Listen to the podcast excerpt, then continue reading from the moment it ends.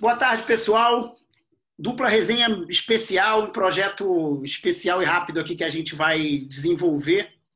É, temos 13 perguntinhas, uma homenagem a Zagalo, e que cada um dos três integrantes aqui responderão é, seguidamente. Nessa vez, o primeiro entrevistado é Eduardo Barbieri.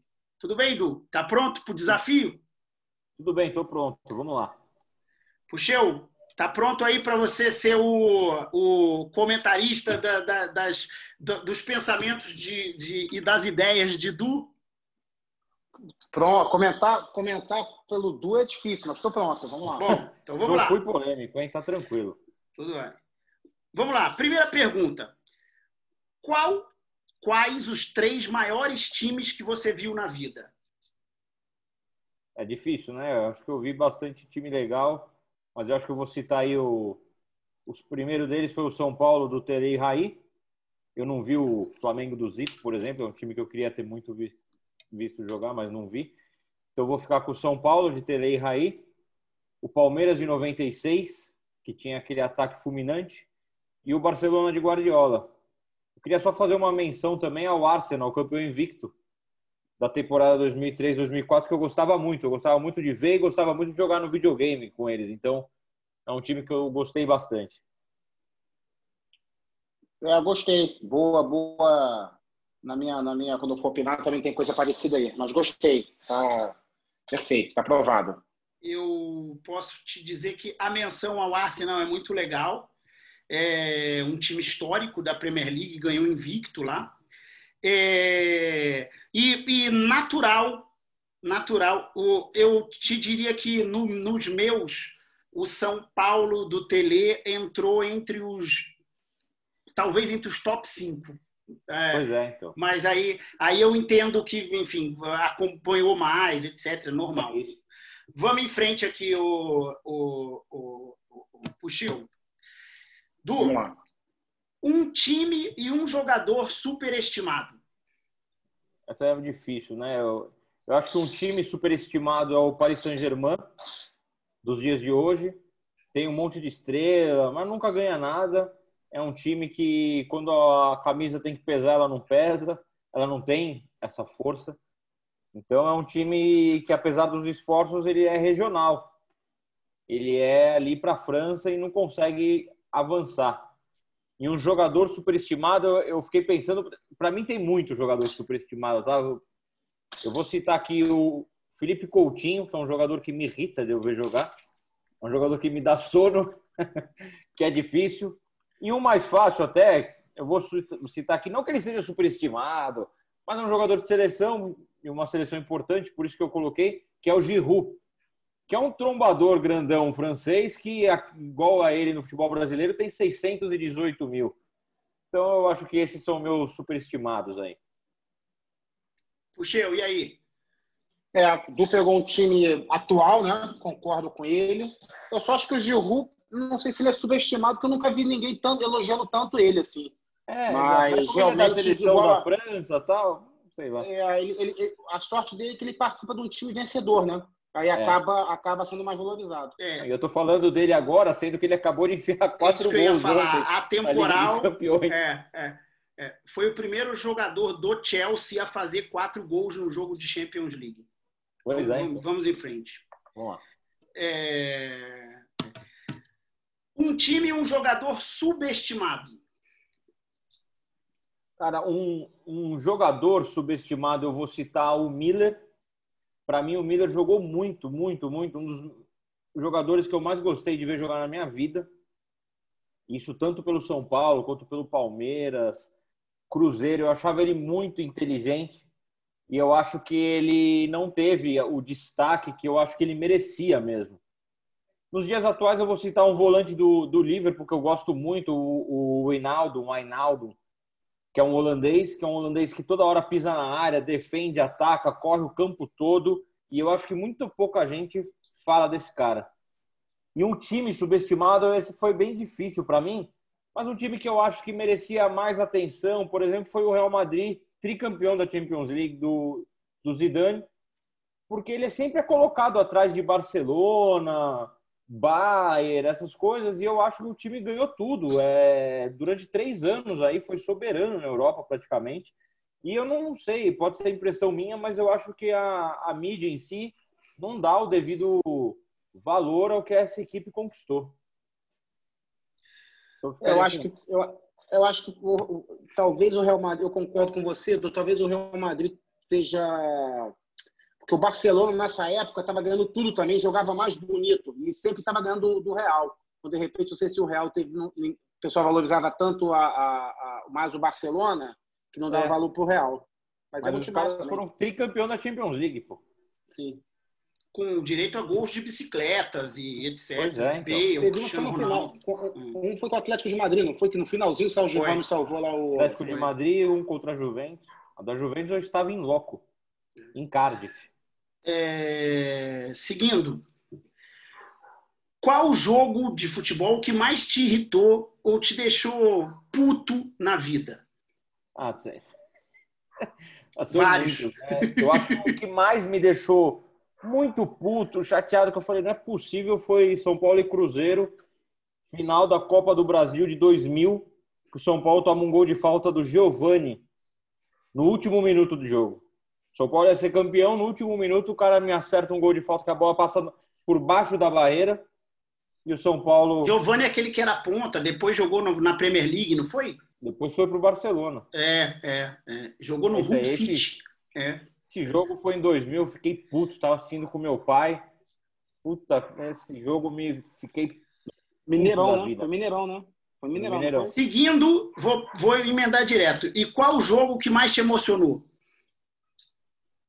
Cara, o jogo que mais que eu mais que eu cheguei a chorar foi São Paulo e Liverpool.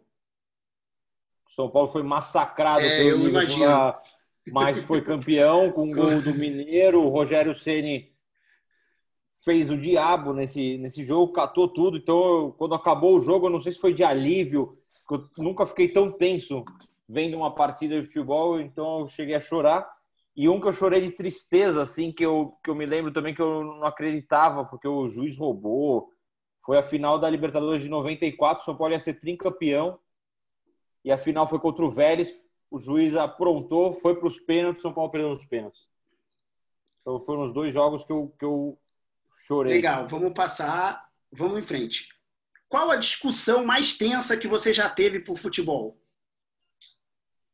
Não sou de discutir muito assim, de ficar bravo, mas teve um jogo Fluminense e São Paulo, semifinal da Libertadores de 2008, que o São Paulo estava com a vantagem e aí o Washington faz um gol de cabeça no finalzinho do jogo e o São Paulo perde a semifinal e aí tinha um cara que torcia, um corintiano que torcia pro. Tava torcendo no prédio da minha frente. E aí ele saía na janela e gritava: Aparece agora! Aparece aí, São Paulino, vem chorar aqui comigo. Puta, eu abri a janela do meu apartamento, comecei a xingar o cara de tudo quanto é nome. Falei: desce lá na rua, vamos lá na rua, agora eu quero ver se você é homem, filho da. E chamei o cara de tudo quanto era nome. e ficou nisso, ficou uma, uma discussão nas, das janelas. Aí no dia seguinte a gente se encontrou na rua e estava tudo certo. É. Mas eu, na hora ali, eu fiquei que eu não acreditava no que eu estava vendo. É... É... Qual o comentário de futebol que mais te irrita quando você ouve por aí? É, ah, eu não gosto muito de quando os caras falam muito de número, que eu acho que o futebol é cara tem que ter velocidade, o cara tem que ter o, o, tático, mas é um jogo muito mental, é um jogo que cada um dá o que pode, cada time se arma com, a, com as armas que tem. Eu acho que é, tudo é válido, sabe? Então, quando um cara chega na mídia e fala, ah, mas o, esse time perdeu de 1 a 0 mas teve 78% de posse de bola, mas não quer dizer nada, sabe? Isso me irrita um pouco. Tá bom, o cara teve lá 78% de posse de bola e perdeu. Foi igual o, não sei se vocês viram o Guardiola com o Sérgio Conceição. O, o repórter foi entrevistar o Guardiola agora, depois de Porto e Manchester City, foi 0 a 0 Falou, Guardiola, você ficou visivelmente nervoso com a atuação do time do Porto, que ficou lá atrás e não conseguia deixar o seu Manchester City jogar. Aí ele ficou bravinho, falou: É, o time se arma assim, eu não entendo, é melhor perguntar pro treinador deles. E aí chegaram pro Sérgio Conceição, falaram: Pô, o Guardiola ficou bravo porque se armou o time muito defensivo. E o Sérgio Conceição falou: É, eu se tivesse o elenco do Manchester City com o orçamento do Manchester City, também ia ficar muito bravo de não ter ganho. É, é isso. Cada um se arma do jeito que tem, entendeu? Vamos seguir aqui porque a gente tem tempo, hein? Qual personalidade do esporte você gostaria de sentar e tomar uma cerveja?